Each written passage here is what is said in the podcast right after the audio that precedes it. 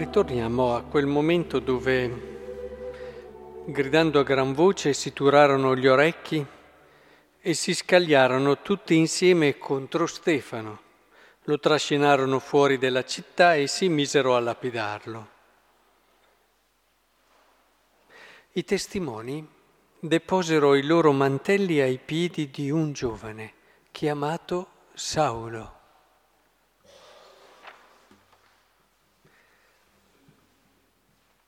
E lapidavano Stefano, che pregava e diceva, Signore Gesù, accogli il mio spirito.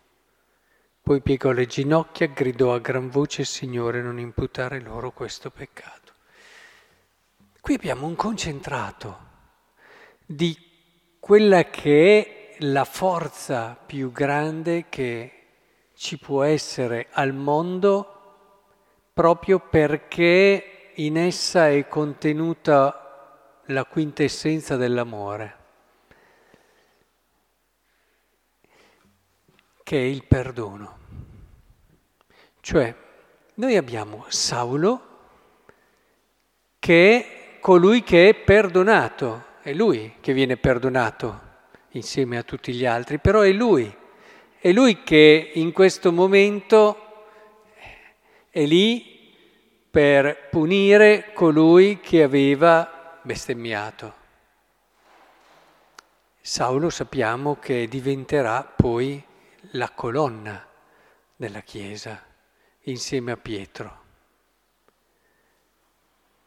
Ed è proprio lì, in questo perdono che riceve Saulo, in questo perdono di cui Saulo non è ancora ben consapevole, ma la forza del perdono non è una forza solo psicologica, che allora perché ti senti perdonato da una persona, ecco che ti si muove dentro qualcosa e allora sei portato a ripensare a quello che hai fatto.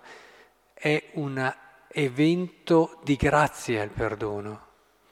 Il perdono mette in moto eh, le forze della salvezza di Dio in un modo unico e straordinario. È come se si mettesse mettesse in moto una forza irresistibile quando si perdona e si perdona di cuore.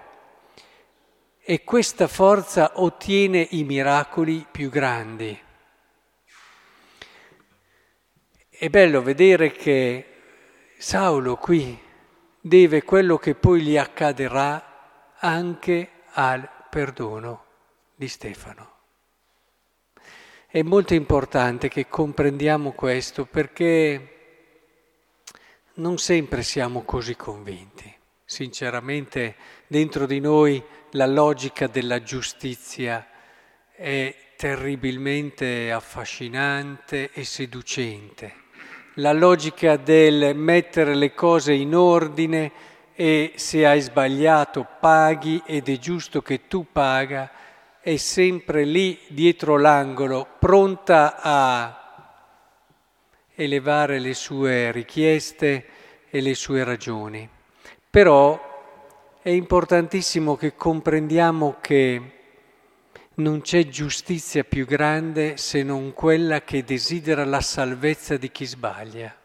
Questa è la giustizia secondo Dio e questa è la giustizia che può veramente rinnovare e cambiare il mondo.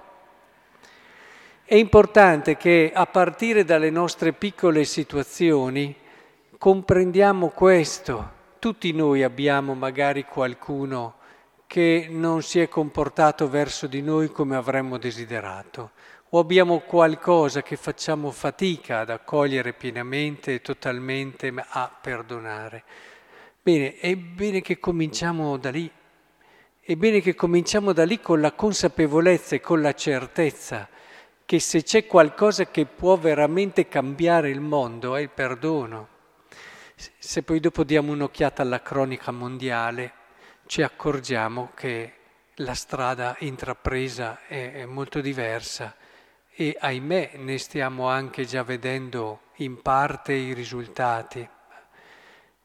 È importante che con la preghiera e con quello che è lo spazio che ci è dato a noi, e ce ne abbiamo, eh, quello che ci è dato a noi, quello che vi dicevo prima, cominciamo anche noi a mettere nel mondo la forza del perdono, e che cominciamo davvero a vivere cercando di aiutare il mondo a ritrovare il senso profondo anche del suo esserci, ripartendo proprio da qui.